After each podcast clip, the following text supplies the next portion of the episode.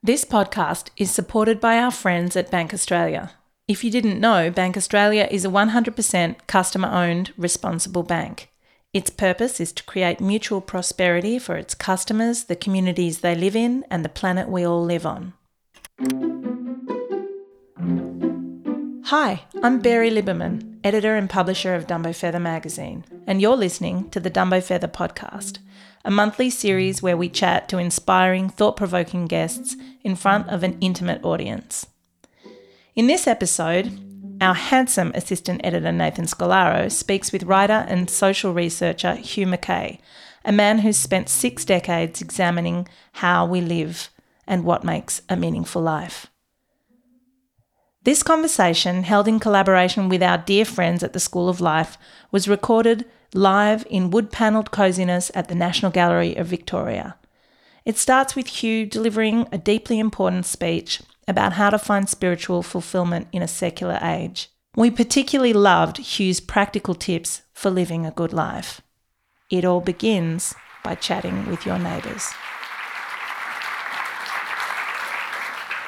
Good evening everybody. I'd like to begin by just reading uh, a paragraph from uh, Peter de Vries' remarkable novel, The Blood of the Lamb. I doubt whether many of you have read it. It was published in 1961 and it's out of print. I'd lend you my copy if you would like to borrow it. Uh, and I've used this quote in the beginning of my new book, Beyond Belief. Human life means nothing. But that is not to say that it is not worth living. What does a Debussy arabesque mean? Or a rainbow? Or a rose? A man delights in all of these, knowing himself to be no more, a wisp of music and a haze of dreams dissolving against the sun. Well, like Peter de Vries, I would like to encourage all of you to resolve tonight to abandon the quest for the meaning of life, capital M, capital L, and to focus absolutely on the quest for the meaning of your own life. And I should say that not everyone wants a meaningful life. Uh, there are plenty of Australians today who are settling for a, a kind of meaningless life based on the meaninglessness of materialism, of consumerism.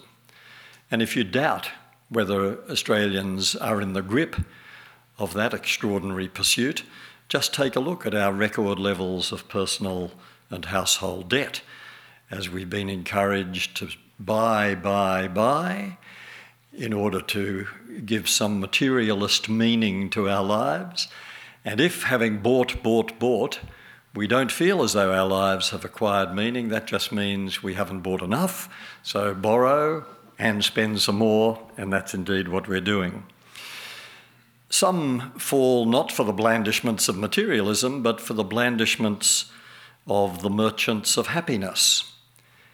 Uh, we've been bombarded by propaganda suggesting that the key to life is personal happiness that we're all entitled to be happy, that that's the default position for humans, and if you're not happy, there's something wrong with you. So come to one of our conferences or buy one of our books or have another drink or pop a pill. There are all sorts of pharmacological pathways to perpetual happiness if that's what you want. The proposition that somehow happiness is the most desirable state for humans is so absurd I hardly know where to begin in refuting it, except to say that one of the loveliest things about being human is that we have an entire spectrum of emotions avail- available for us for dealing with all the things life throws at us, and every point on that spectrum is as authentic and as valid as every other point, and no point on the spectrum would make any sense without the context of all the others. People who dream of being perpetually happy forget that if you were, you would never be happy because you need to be sad in order to know what happiness is. You need to have failed in order to understand success. And as most of, our, most of us would acknowledge, our folklore has always said, we grow through pain. And yet, as soon as the pain comes, we're saying, quick, a pill or something to mask the pain as though we, don't, we haven't got time to wait and learn what that might have to teach us. But the, but the combination of this bombardment of propaganda from the materialists, the consumer mass marketing industry, and the merchants of happiness, what I now think of as the happiness industry, the cumulative effect of that bombardment is to seduce us with the idea that it's all about me. We've created the me culture, and in the me culture, it's very tempting to think that I'm going to have to make sense of my life in terms of me and the satisfaction of my desires. It will even lead to the view that self knowledge who am I? Finding the answer to the question, who am I, is one of the most important things I can do. Well, again, tonight, let me invite you to resolve never again to gaze into the mirror or gaze at your navel uh, in the quest for an answer to the question, who am I? That is not the question.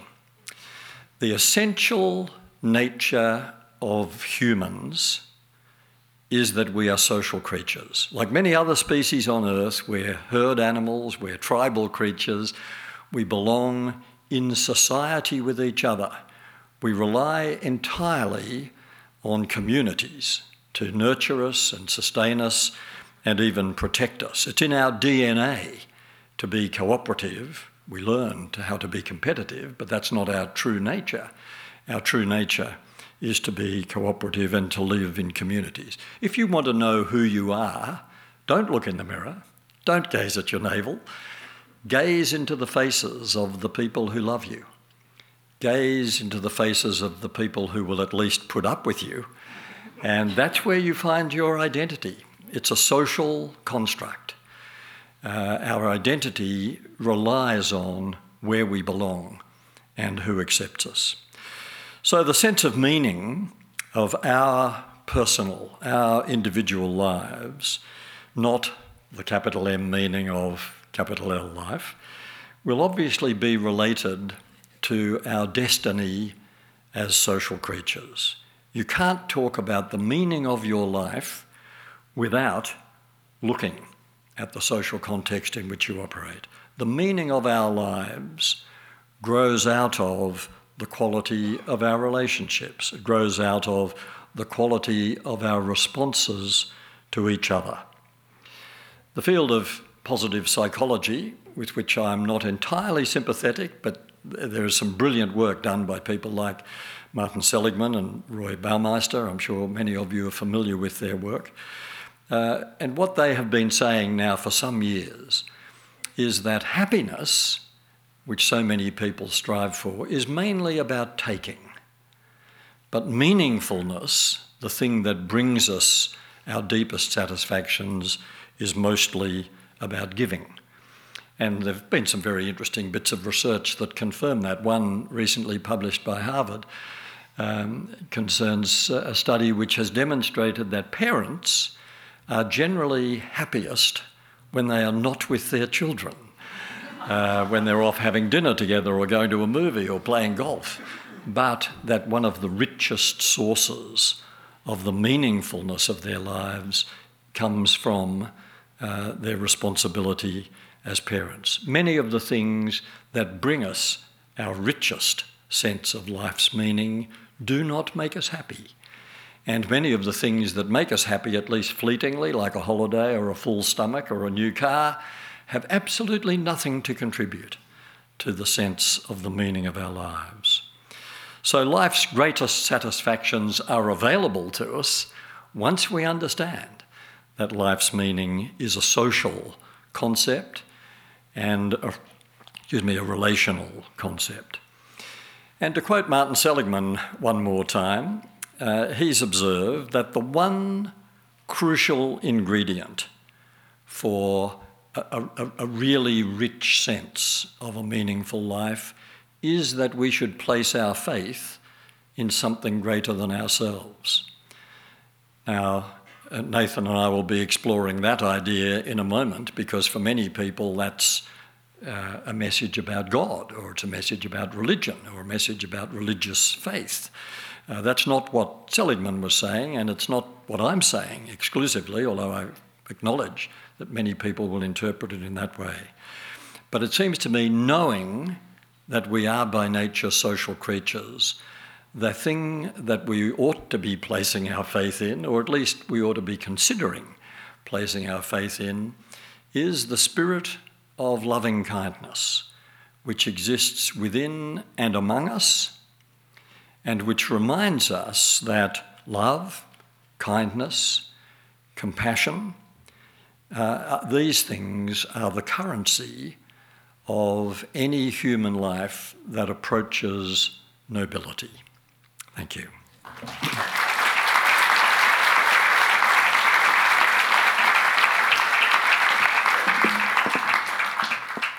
Good evening, everyone, and what a beautiful opening address to start this evening's conversation. The question of what makes a meaningful life is for me the most wonderful and the most enlivening. And it's a question that has informed, I think, a lot of Hugh's work over the past 50 years of research in, in, in many ways. I mean, starting out in marketing and, and social research and advertising, and now culminating in these three books about the good life and the art of belonging and uh, beyond belief. Um, and I wanted to start this conversation um, to, by asking you, Hugh, when this point of curiosity kind of started for you, when these questions arose in you. Um, uh, there are two answers, Nathan, that, that, are very different. They're both valid. Uh, one is it all started a long, long time ago, uh, when I was a kid, really, uh, raised in a very, very uh, strictly fundamentalist Christian household. Um, so uh, the whole idea of God, faith, belief, etc., was ingrained in me as a kid. Um, I moved away from it, but it was ingrained in me at that early stage. Plus, a natural curiosity about the way the world works and why people do what they do. When I think of my childhood, some of the most precious memories of childhood are of me being up a tree in our street uh, where I could observe but not be observed. Uh, and I just loved, you know, watching people going past, eavesdropping. Uh, I didn't know that I was a born researcher, but actually I was. Um, so more recently, uh, the second answer to the question is that my, my natural curiosity as a researcher, which has never left me, I mean, I'm still, I'd rather interview you than uh, be interviewed by you. You're uncomfortable at the moment. um, led me towards the end of my sort of hands on research career, running a research, a social research company, uh, led me to say, look, I, I've spent my whole life listening to people and trying to report and analyse and interpret what they're saying about everything from politics to religion to raising kids or uh, whatever, shopping, whatever it might be. Um, but there's another level of interpretation that I've always shied away from. Um, and so, in these last three books that you've mentioned, this, this, um, this trio of, of uh, The Good Life, The Art of Belonging, and now Beyond Belief, you can tell they're a trio because the covers were all designed by the same person and they look as if they are a family. Uh, this was really the moment when I uh, departed from the absolute rigour of my research discipline and decided that I, it was okay now. I was now old enough uh, to move beyond just reporting it and sort of explaining it and to be a little bit more reflective about what it might all mean and to respond, particularly in the case of the new book, to respond to what was a really obvious yearning for some sense of meaning in people's lives. Um, now, previously, I would have just reported that there's this great yearning for a sense of meaning, full stop. That's an interesting finding about Australia. But now I've gone further and said, so what is this actually about? and what are some of the pathways that uh, I think to satisfying that yearning. So, particularly in the last chapter of the book, it's not Mackay the researcher anymore. It's it's Mackay the I don't know what the uh, the reflector. Yeah. and I think being born in a religious tradition, in such a strict religious tradition as you, as you were, and for many of us who were brought, brought up in religious households, those questions of meaning and that yearning that you have uh, stays with us. And as you said, leaving, leaving the church and, and, leaving the tradition has left you with what many people describe as the God shaped hole, I think. And, yes. And perhaps that's why you revisited a lot of these topics now later in life. So, what has it been like you to, to mm. revisit this question? I, I think that's all very true, what you, what you just said. I mean, I, when I reflect on that particular, those, all those years, from naught to about 23, I think of them as damaging as, as inflicting wounds from which I will never quite recover. Uh, but I also think of them as a great blessing in many other ways because I did get steeped in the cultural traditions of Christianity. I, I knew my Bible as well as knowing my Shakespeare, and you've got to know both those things to make your way in a, in a society like Australia. Um, uh, so, so it wasn't it wasn't all bad, but but I think it because I left it and then came back, I never lost interest in religion and in philosophical questions associated with religion. But it did mean because I left it painfully, there were lots of unanswered questions that stayed in my head for decades, and I addressed them in this book. But you've made a very interesting observation also that the writing of this book, I, I think the writing of any book, changes the person who writes it. I don't know how many people in our audience are in the process of writing a book or dreaming of writing a book. Uh, let me assure you, it will change you. Uh, you can't write a book without, uh, without being changed, and this book has changed me more than any of the others I've written. Um, in particular, in the direction of making me much, much less interested in the labels that people wear. I'm an atheist, I'm an agnostic, I'm a theist, I'm a Catholic, I'm a Protestant. Who cares? Uh, the question is what kind of society do you dream of, and what are your strategies for making that dream come true? Does religion help you? Great. Does the absence of religion help you? Great. The, the, the important question is the goal. And one of the things you write in the book is uh, you sort of talk about this all or nothing approach when it comes to religion. And you say one of the most effective ways of discouraging people from attending church is to insist that they meet certain requirements of being a Catholic, say, or mm. Whatever the religious tradition is. And I know this to be true for myself. This was very resonant for me because I grew up in the Roman Catholic tradition as well and grew, grew very close to the church towards my late teens and early 20s. And then I came out as a gay man and I found it very difficult to kind of negotiate a lot of the teachings and the stories. Mm. Um, and for a while, I tried this pick and choose approach to, to yes. the faith. You know, I, I, picked the parts that seemed to work for me and I ignored the ones that were saying something that didn't work for me. Um, but ultimately, this wasn't sustainable, I found. And uh, I think that is perhaps a modern conundrum that mm. a lot of people are facing. It is absolutely the modern conundrum. And, and the title of my book is very carefully, there was a lot of agony about the title. There was even more agony about the subtitle. Uh, never had so much trouble getting uh, agreement on a subtitle. But the title, Beyond Belief, means what it says.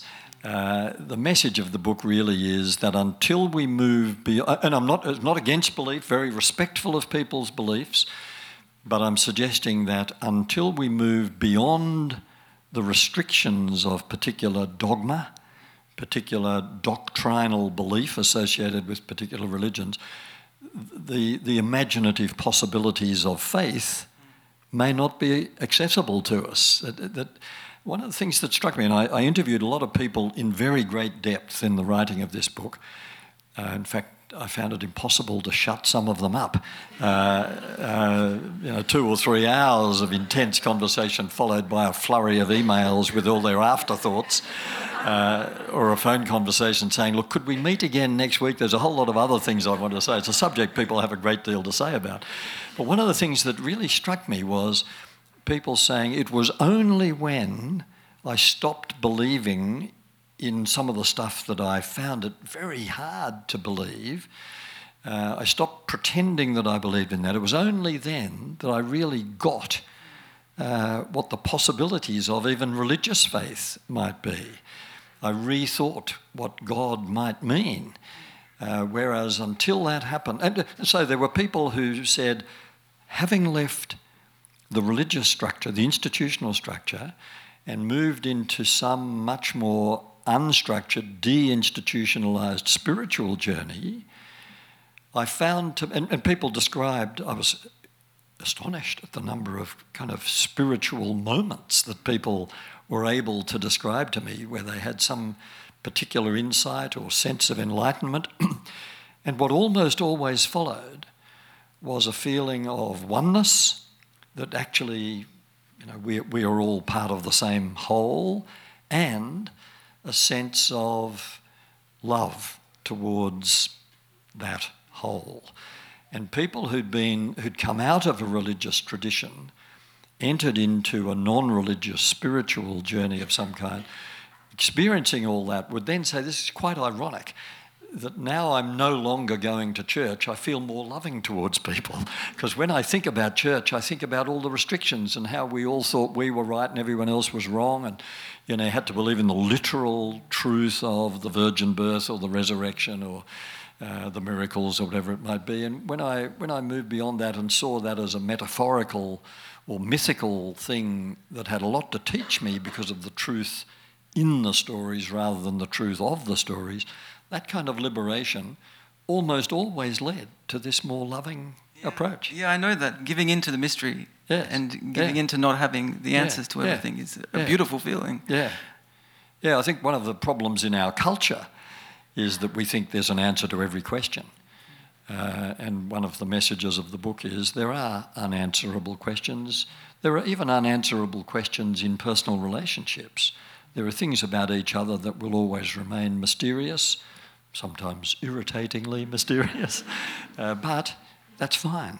You know, let's, we ask the question, but sometimes it's better to stay with the question than to rush to an answer. Um, and I know that you wanted to kind of set the scene, um, so we didn't do this at the start, of what the, the picture of religious of religion looks like in Australian society at the moment. Some stats. Who are the believers? yes, yes, it's a very interesting picture. And, and by the way, just before I do the uh, sort of picture of the Australian scene, let's step back a bit and look at the planet Earth, which is a very, very different picture from Australia. Yeah. Um, because religion is absolutely on the march globally. Um, the, the percentage of the world's population, it's very hard to be absolutely sure of these figures, of course, because it's hard to know. But global surveys are constantly being done by some very reputable researchers. And uh, at this moment, about 75% of the world's population identify with one of the four great world religions Christianity, Buddhism, Islam, or Hinduism.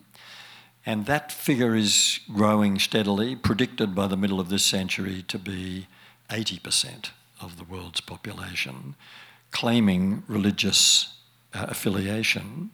And by the way, the fastest growing, uh, the countries where religion is growing fastest are the three countries where it was once banned Russia under Stalin, India under Nehru, China under Mao, and in those three countries, an explosion of religion. If, if there are militant atheists in the audience who would like to wipe religion off the map and would like to ban it, let me urge you not to ban it because you will only cause it to prosper. uh, so, China is an extraordinary story 100 million Christians in China. Uh, by the middle of the uh, by the year 2030, the prediction is there will be more churchgoers in China than in America because church going in America is on the skids, not as much as here, but, but in the same direction. Um, and, and by 2050, China will, if, if these trends continue, China will be the world's biggest Christian country and simultaneously the world's biggest Muslim country because Islam is also growing very quickly. I wish I was going to be here to see that. Yeah. Uh, it'll be an interesting experiment. So that's the world, but come to Australia and we've got a very, very different picture and a very confused picture. Uh, in the last census, 61% of Australians ticked Christian. In the last national survey of religious beliefs, conducted by the Australian National University, a very respectable piece of research, 67 or 68%, I think, of Australians said they believe in God or some higher power.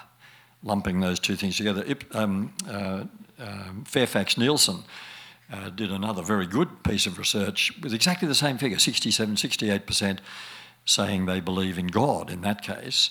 So we're a nation essentially of theists and predominantly a nation who identify as Christian, 61%. 8% of Australians attend church weekly. Yeah. Uh, if you if you go a bit more generously and say what about reasonably regular church attendance once a month or more often gets up to 15%. If you look at the great Christian festivals of Easter and Christmas gets up to around 25%. If you if you add in all the carols by candlelight uh, in the local park, you're well over a third of Australians uh, celebrating Christmas at least in a quasi-religious way. Um, but there are some odd quirks in all of this. Um, if, if, if, so only 8% attending church weekly, 15% roughly month, monthly. But if you ask non churchgoers how they feel about having a church in their local suburb, almost 90% of them say they love it. And if you look at the comparison between church attendance and enrolment in church schools, really weird. Church, attend- church attendance through the floor, enrolment in church schools through the roof. So we're traditionalists or we're nostalgic or Well, uh, all of the above plus more.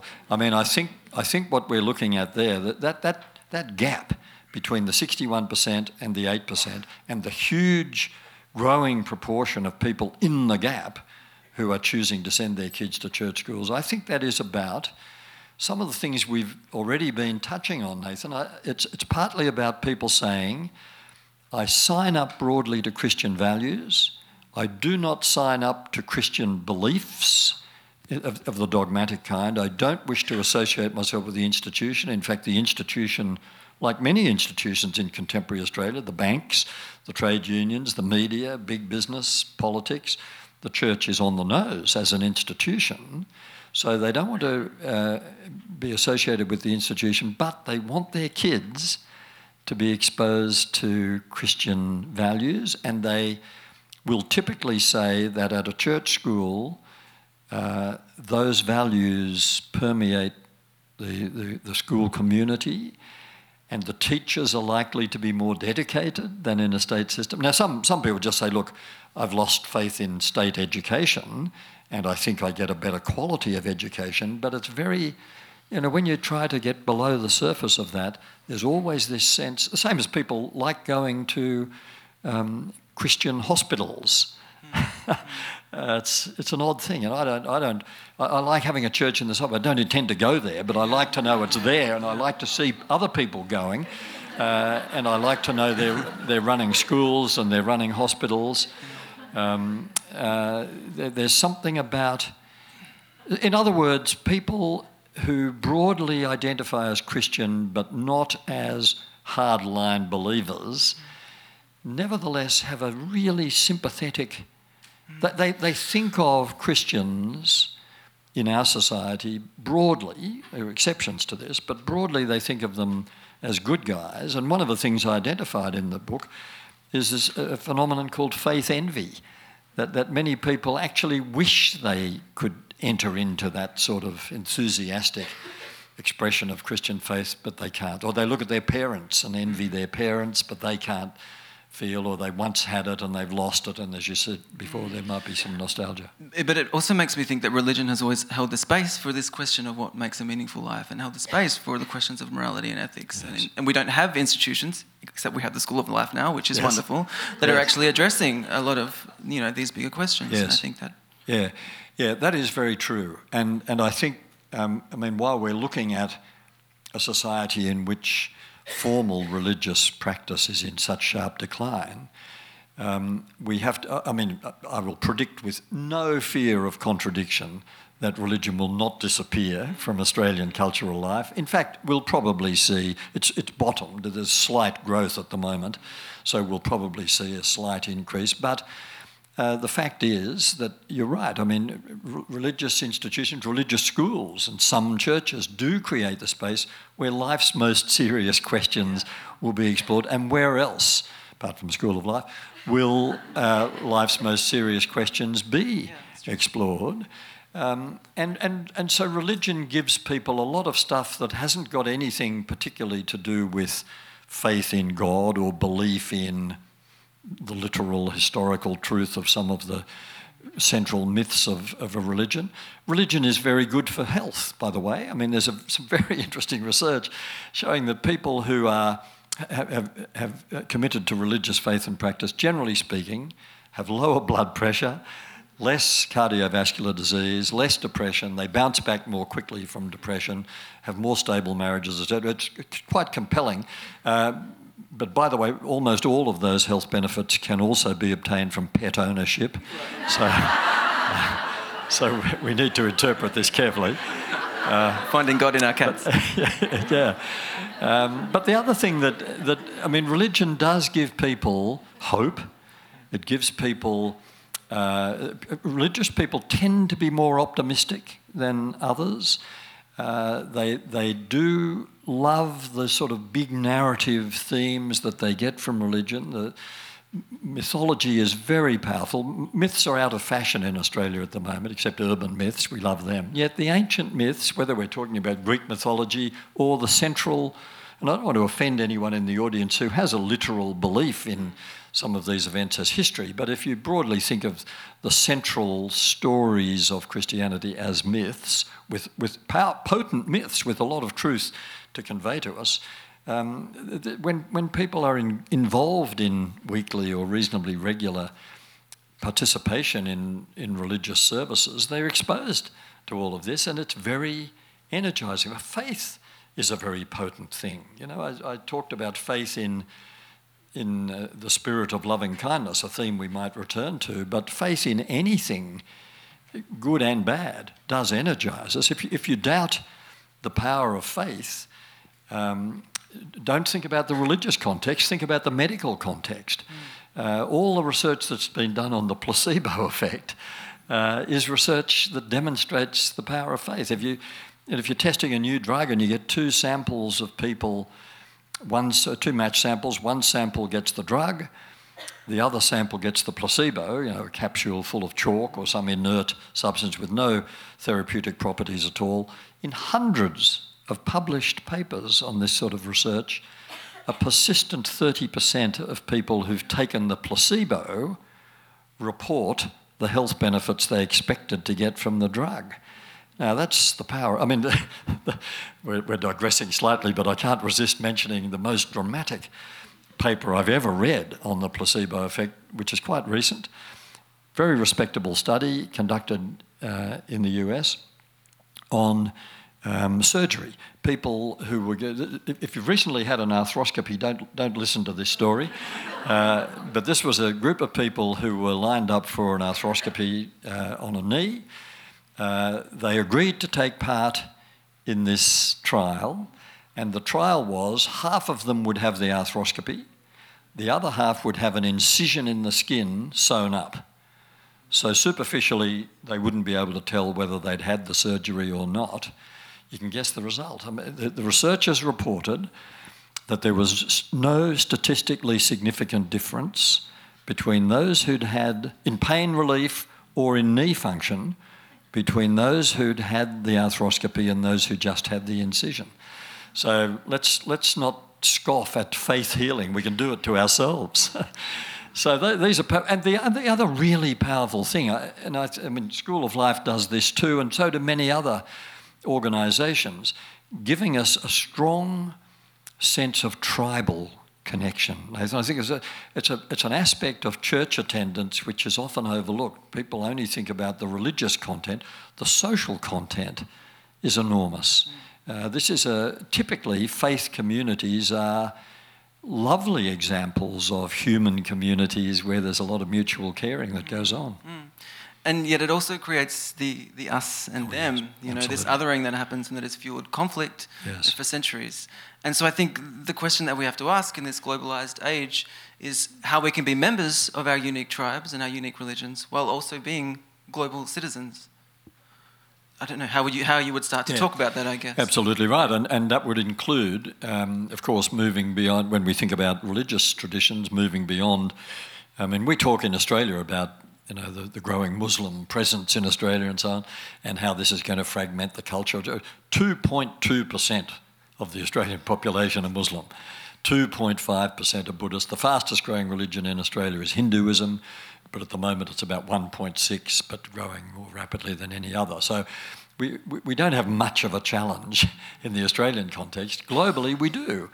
And I mean, that gets right to the heart of one of my dreams for this book, Nathan, which is that we would start to say the Christian, uh, the non-practicing Christian, or the, or the practicing Christian, the Muslim, the Buddhist, the Hindu, the atheist, the agnostic, whoever, whatever private beliefs you might have, whatever way you might choose to define God or not define God, and uh, agnostics would say this is a question I'm not going to engage with. Um, whatever whatever's going on there, I, I respect it all. I don't want to. ch- I don't want people to give up any of that stuff. I just want them to think about the common ground. What what is it that coming out of any of these traditions or none? What is it that we could share? Now, for example, if you said to a, a hardline atheist, I'm sure there are some in the auditorium, um, if I said to a hardline atheist, Do you believe uh, that love is a powerful emotion? Do you believe that kindness and compassion uh, are wonderful qualities in human beings, and when we exercise them, we make the world a better place? The atheist is very likely to say, Yeah, you know, what's the issue? Of course. And if you say to the Christian, who has a strong New Testament sense of what God is, well, the New Testament says God is spirit, uh, not a spirit, spirit. God is love. There are all these ideas of what God might be. So if you said to a Christian, um, do you include the spirit of loving kindness, uh, the, the need for compassion? Is that all part of what you think of as God? Yes. Well, what you're worshipping or what you're revering, what you're hoping to act in response to is exactly the same as this atheist over here who also believes in the spirit of loving kindness as a force for good. Now, I don't mind if you want to say, if you want to call that God, and I don't mind if you don't want, don't want to call that God, but if we actually agree about such deep seated things about human possibility and human nobility, uh, why aren't we getting into that? Why aren't we celebrating it and exploring it and being honest with each other? Uh, I mean, one of, one of the things I did in writing the book, obviously, was to go back to, because the book is written in a Christian culture uh, for, for Australian society, I went back to what most Christians would tell you are the core teachings of the, the sort of core values of Christianity. So you go back to the parables and the famous Sermon on the Mount. Now, who knows whether Jesus ever said any of that or who actually wrote it? It's a, it's a Matthew scoop, the Sermon on the Mount. It's not mentioned in anywhere else. Uh, but anyway, let, let's assume wherever it came from, it is generally accepted through the tradition of the, the Christian church, generally accepted as the distillation of Christian values. Now, if you read that, uh, a couple of really big things will strike you, will slap you in the face. One is it's not about happiness. Another is it's not about believing anything. All it's about is how we will respond to each other. It's all about how we will broaden the old Jewish definition of neighbour so that the word neighbour embraces everyone, the strangers as well as uh, the friends and physical neighbours. Uh, that we will that we will be utterly committed to kindness and compassion towards the marginalised, the disadvantaged, the poor, the sick. That's all it's about. I mean, it's a remarkable statement of this. It's a big, big call. You know, if you, someone asks you to walk a mile, go the second mile. Someone strikes you on the cheek, turn the other cheek. Um, pray for your enemies, etc. Uh, big call, but it's not about believe anything. It's about how you act. Yeah. And I also think about how those words, loving kindness, have lost the power in our culture. We use love and kindness Yes. so easily and so flippantly that we forget how much weight they hold and, and how much Yes. common ground they hold for all of us. Yeah, and, and I think it's important to hyphenate them in, in the context of this sort of conversation. It's, because it's a when you- Buddhist, Buddhist notion, right? yeah, loving kindness. Yeah, right? it is, and and um, it's also a word that crops up a lot in the Bible, um, but it's gone. It, it has no real currency in our in our current um, normal social interaction. But I like it because kindness isn't quite enough. Uh, and when you say love or acting lovingly, people get all caught up in the idea that that's an emotional state. And of course, sometimes it is. But I think the importance of the kind of love we're talking about when we talk about creating a better world, it's got nothing to do with our emotional state. It's a, it's a motivational idea, it's a mindset.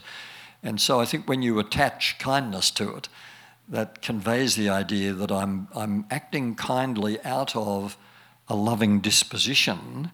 That's my discipline to be loving, regardless of who you are, or where you come from, or what state you're in, or how, how bad you smell, or how boring you are. You need me, here I am. I'm going to move the conversation a little bit away from religion. Um, something I'd love to hear your thoughts on is the importance of having a national identity. So it's speaking to these ideas of belonging. And so you've been invested in this research and you've been analysing Australian social behaviour for 50 years, as I said. I'd love to know It's, how you've it's seen... actually 60. 60, okay, perfect. I'd love to know how you've seen the Australian identity change and evolve over these years and how you would start to define it now in 2016. Well, in my lifetime, uh, in my, in my lifetime, professional lifetime as a researcher, it's changed so profoundly it's hard to know where, where to begin. Um, because uh, when I, e- even when I started work, uh, straight out of school, I got into the research business. It was a lucky accident. Um, but we thought of ourselves as uh, members of the British Empire. I mean, we were when I was at school, I was a British subject because there was no legal status of Australian citizen. So the whole British heritage thing was incredibly strong and ingrained in us. We didn't think it was peculiar that 25% of the Australian flag was the Union Jack. Of course it would be. Now I think it's deeply peculiar. Um, by the way, back then the, the, the flag was red and then it became blue. And people who say, you know, we've always lived and died for the blue ensign, that's complete rubbish. The blue ensign is relatively recent. We did some sort of deal with the Navy. I think we gave them the red and we took the blue. Some, something happened. Uh, anyway, um, but, but back then um, we had a clear sense of Australia as an outpost of Britain. Uh, today, if you said, let's, let's define the Australian national identity, um, oh, and by the way, back then also, an important part of the Australian national identity was that it was something utterly controlled, administered by, run by, dominated by blokes. Women were second class citizens, and many women accepted that they were. This is one of the tragedies of, you know, the, the 40s, the 50s, even the 60s, that women accepted. Yeah, okay, I'm a married woman. I have to give up my permanent job in the public service. Of course, I'll get less superannuation than a man because I'm a woman. Of course, I'd have to get my husband's permission if I wanted to travel overseas. What? He didn't have to get your permission if he wanted to travel. That's how it was. That was the Australia I was growing up in. Um, so look at it now. I would find it almost impossible to define the Australian identity in 2016 except to say we are defined by our diversity. That whereas back then you could talk about a sort of mainstream culture, you could talk about a relatively homogeneous culture with a huge post war influx of refugees who were then known quite affectionately as refos, uh, essentially Greeks and Italians, uh, displaced persons, they were sometimes called, from World War II. Um, and we were very nervous about them because they, they threatened the, the sort of the monocultural view we had of ourselves. Today, the view is uh, that, that we, are, we have become a diverse society. We acknowledge that in a city like Sydney or Melbourne, uh, probably, I, I, can't give you the exact figure for Melbourne, but, but in round figures, 40% of the population of Melbourne either were not born in Australia or have at least one parent not born in Australia. Now, that sort of stuff was unthinkable. In, I started my career in 1955. No one talked about diversity, and, and such figures as those uh, would not have been able to have been dreamt of, nor would the greatest of all the cultural revolutions we've been through in that period the, the liberation of women and the gender revolution, and the sense, not yet realised, but the sense that gender equality is, um, is uh, warranted and we ought to be striving to achieve it as quickly as possible. So when Australians say uh, confidently, particularly journalists and commentators of various kinds, or politicians, talk confidently about the Australian identity, or, excuse me, when John Howard talked about mainstream Australian values, I had no idea what he was talking about. Uh, when Tony Abbott talked about Team Australia, I mean, who's on it? You know, uh, uh, uh, it's a it's a bit of a ragtag sort of a team. You know, we are we are a mongrel nation, uh, and and I think that's really exciting. And every now and then we get nervous about it. I mean, you'll notice that at the moment we've we've stopped talking about officially multiculturalism is a word neither side of politics now uses. They talk about integration. I don't care what they talk about. The fact is, we are a magnificently, beautifully, and remarkably harmoniously multicultural. Mm-hmm. And the reason I say we're remarkably harmoniously, I think we're the example to the world of how to pull people in from about 200 different birthplaces around the world and make this thing work. And sure, there are problems. Yeah, there's, uh, there are ethnic tensions, and we hear about them. They're big news. And the reason they're big news is they're so odd. That mostly we're making it work. Yeah. You know, I don't want to get complacent about how everything's brilliant, and not everything is brilliant in Australia, but on this point, it's brilliant. Yeah, and it makes me wonder if we even need a, a national identity at all. Do we yeah. need to start thinking I, about? Yeah, I, you know, I, I, I don't think a mature society obsesses about its identity yeah. any more than I think a mature individual yeah. obsesses about their identity. It's a very adolescent thing to do to be, who am I? You know, what, what will become of me? Uh, you know, even, even having the Australian of the Year is a really weird sign that we haven't grown up yet. a sign of this me culture, which you were talking about before. Yeah. And I wanted to talk yeah. about the, the, I wanted to talk about this, the happiness movie, the happiness movement, I should say, that we've all fallen victims of over the past couple of decades. Um, institutions feeding us this idea that our default position has to be happy. And like you say, yes. if we're not happy, we better do something about it. Go find a pill or whatever that thing is. Yes. Um, and I, I think I, I, I, dislike that so much because it's ignoring uh, imperfection and struggle and sadness and all of these things that are mm. central to our human experience. Absolutely. And we are talking about this just before, uh, just before now. Um, how someone how I heard someone say that the definition of humanity was in fact imperfection, and yes. I thought that was so so beautiful. Yes. Um, and I just wonder what you see the impact of the happiness movement, mm. or what you've seen it to have had over the. Yeah, I think we're we're now beginning to see um, the impact, especially on the rising generation of adult of uh, adolescents and young adults. If you feed young people the idea that all outcomes should be positive uh, that happiness is their birthright, uh, that their self esteem is the most important thing in the world and it must be built up and protected. Gold stars for breathing. Uh, re- rewards for absolutely everything. Uh, look, if you, if you do this to a generation, you set up completely unrealistic expectations of what life will be like you guarantee that as they enter into early adulthood, they will hit the wall. You guarantee what we have now seen that they will become frightened of sadness. Uh, you more or less guarantee that you'll have an epidemic of anxiety and depression, which we are now having in Australia among young people. Uh, 25% of Australian young people now have an episode of clinical depression, not just feeling a bit blue, but diagnosable depression before the age of 20. Now, that, that's, that's, we've done that.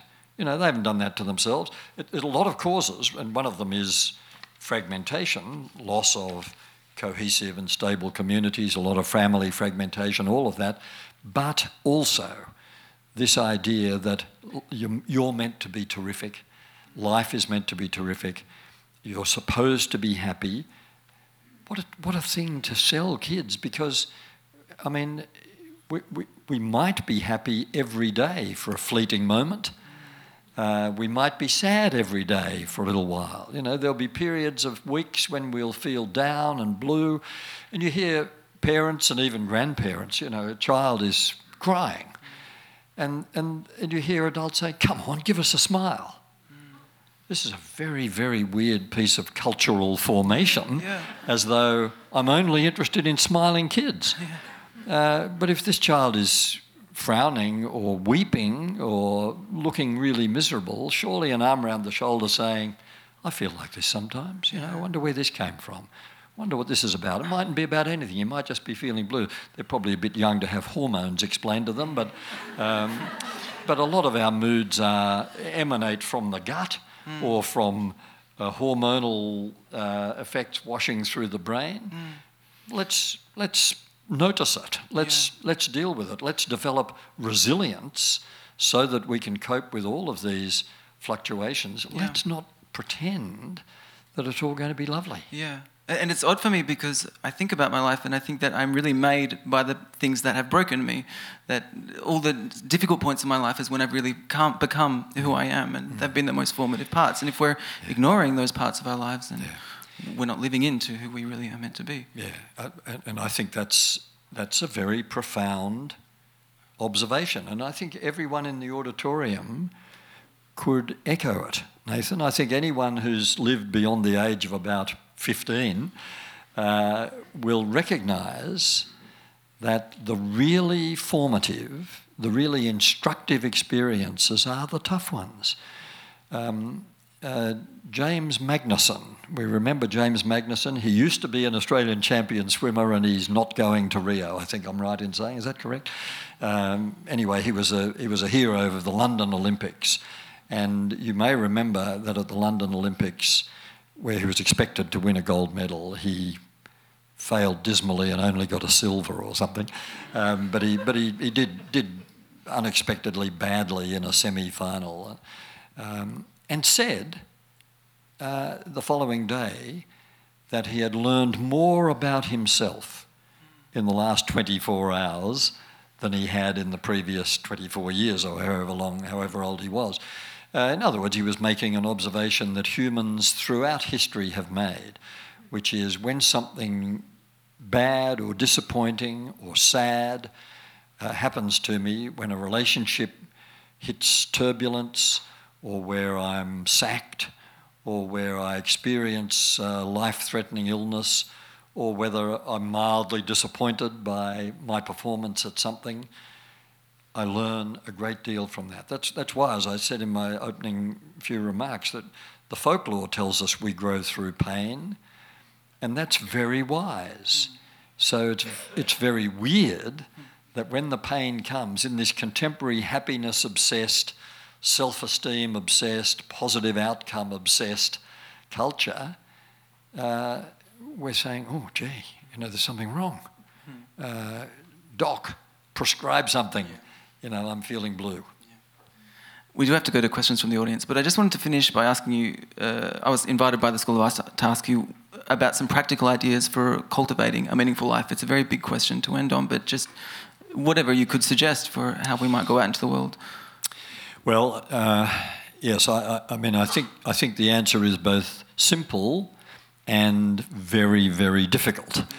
Um, simple in the sense it's easy to describe, difficult in the sense that it's not, not easy to implement because we are constantly buffeted by the propaganda that would lead us to think it's all about me. Um, but the, but the, the strategy is to say, I am by nature social. I need these people, I need this community, I need somewhere to belong. And this thing that I rely on to define me and to nurture and sustain and protect me will not function unless I'm nurturing it, unless I'm engaging, unless I'm participating. When I hear, for example, in big cities, uh, suburban areas of Melbourne, Sydney, etc., when I hear people saying, we don't know our neighbours, or I feel a bit like a stranger in my own street, not only do I think this is socially serious, but I think it's deeply sad. Uh, if you don't know your neighbours, please knock on their door tomorrow and just say, G'day, I'm Hugh. Just thought you should know who lives next door. Uh, I mean, we're starting to wake up to this, and it's harder because communities are more transient than they used to be. They're less stable, they're less cohesive than they used to be, but we need them. Uh, and we won't have them unless we engage with them. So I think that the first strategy is make sure you are the kind of person who is positively contributing to the life of your neighbourhood. Smile at everyone. Hmm. Don't ever stand at a bus stop with a stranger and not say, looks like rain, or why is the bus late? Engage. You know, if you said to a Martian, these humans who populate the planet Earth, they're social creatures. And then you showed the Martian our behaviour at bus stops, in lifts, etc. That Martian would say, no, no, they're not social creatures at all. They, they ignore each other even when they're in a confined space. What a, what a strange thing to do. So, you know, we've got to, we've got to loosen up. We've got to start engaging. We've got, got to stop teaching our kids about stranger danger. We've got to teach them to be sensible. But raising a generation of kids who think that strangers are dangerous and you better avoid eye contact with people in the street, well, in our country towns, they don't avoid eye contact, but in our suburbs, they do. Just try it. Try eye contact and watch people look away and force them by saying, G'day, how are you? So I'd be, I'd be doing that. That's really practical. But I'd also, at a more philosophical level, I'd be saying, okay, I actually believe in the power of love. I actually believe that kindness is the best way for humans to be. I actually admire people who are compassionate towards the unlovely. I'd like to be like that. So be like that. I mean, we're, we're, very, we're very good at complaining about the state of society or even the state of the nation. I think the, the solution is not, well, how we vote at the next election may be part of the solution, but not a very big part because the state of the nation actually starts in your street yeah, that's the most empowering thing I think for mm. us hmm. to all take from this. Mm.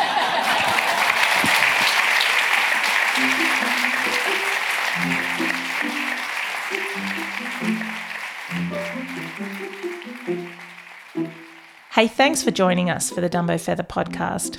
Stay tuned for next month's conversation, or you can hear about it first by subscribing to the Dumbo Feather podcast on your favourite pod channel. Let us know your thoughts by reviewing us on iTunes or sending an email to hello at dumbofeather.com. We love hearing from you, your thoughts, your feedback, and general love letters. In the meantime, for more conversations with extraordinary people, subscribe to Dumbo Feather magazine at dumbofeather.com. We deliver worldwide. For future School of Life events happening in your area, head to theschooloflife.com. This episode was produced by the marvellous Beck Fari and Jane Nethercote and wrangled by Serena Ashmore. Podcast music by Dennis Liu. This podcast was supported by Bank Australia, Australia's first customer owned bank. Bank Australia invests in conservation projects and will never invest customers' money in fossil fuels. Where you bank every day makes a difference.